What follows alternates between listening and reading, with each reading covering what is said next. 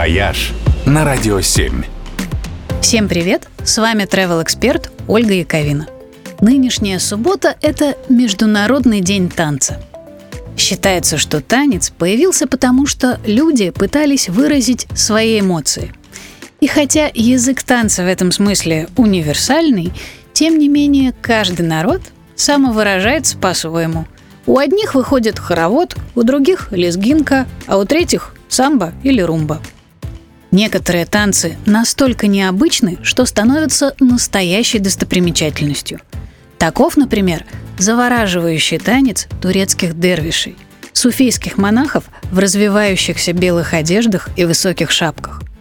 Изначально это была часть молитвенного ритуала в суфизме, одном из течений ислама.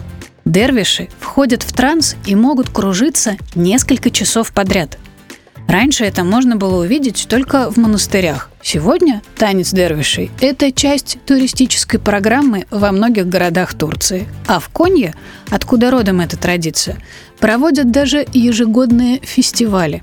Главная танцевальная достопримечательность Китая – танец тысячерукой богини, когда 20 девушек встают одна за другой и начинают синхронно двигать руками. Это очень красиво. Многие люди специально едут в Аргентину, чтобы увидеть настоящее танго, или в Испанию, чтобы увидеть фламенко. А моя мечта – увидеть своими глазами танец заули, который танцуют представители народа Гура в Кот-д'Ивуар.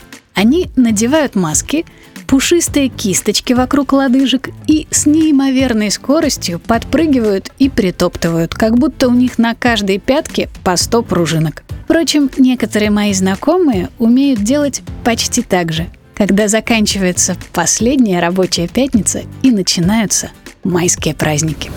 «Вояж» только на «Радио 7».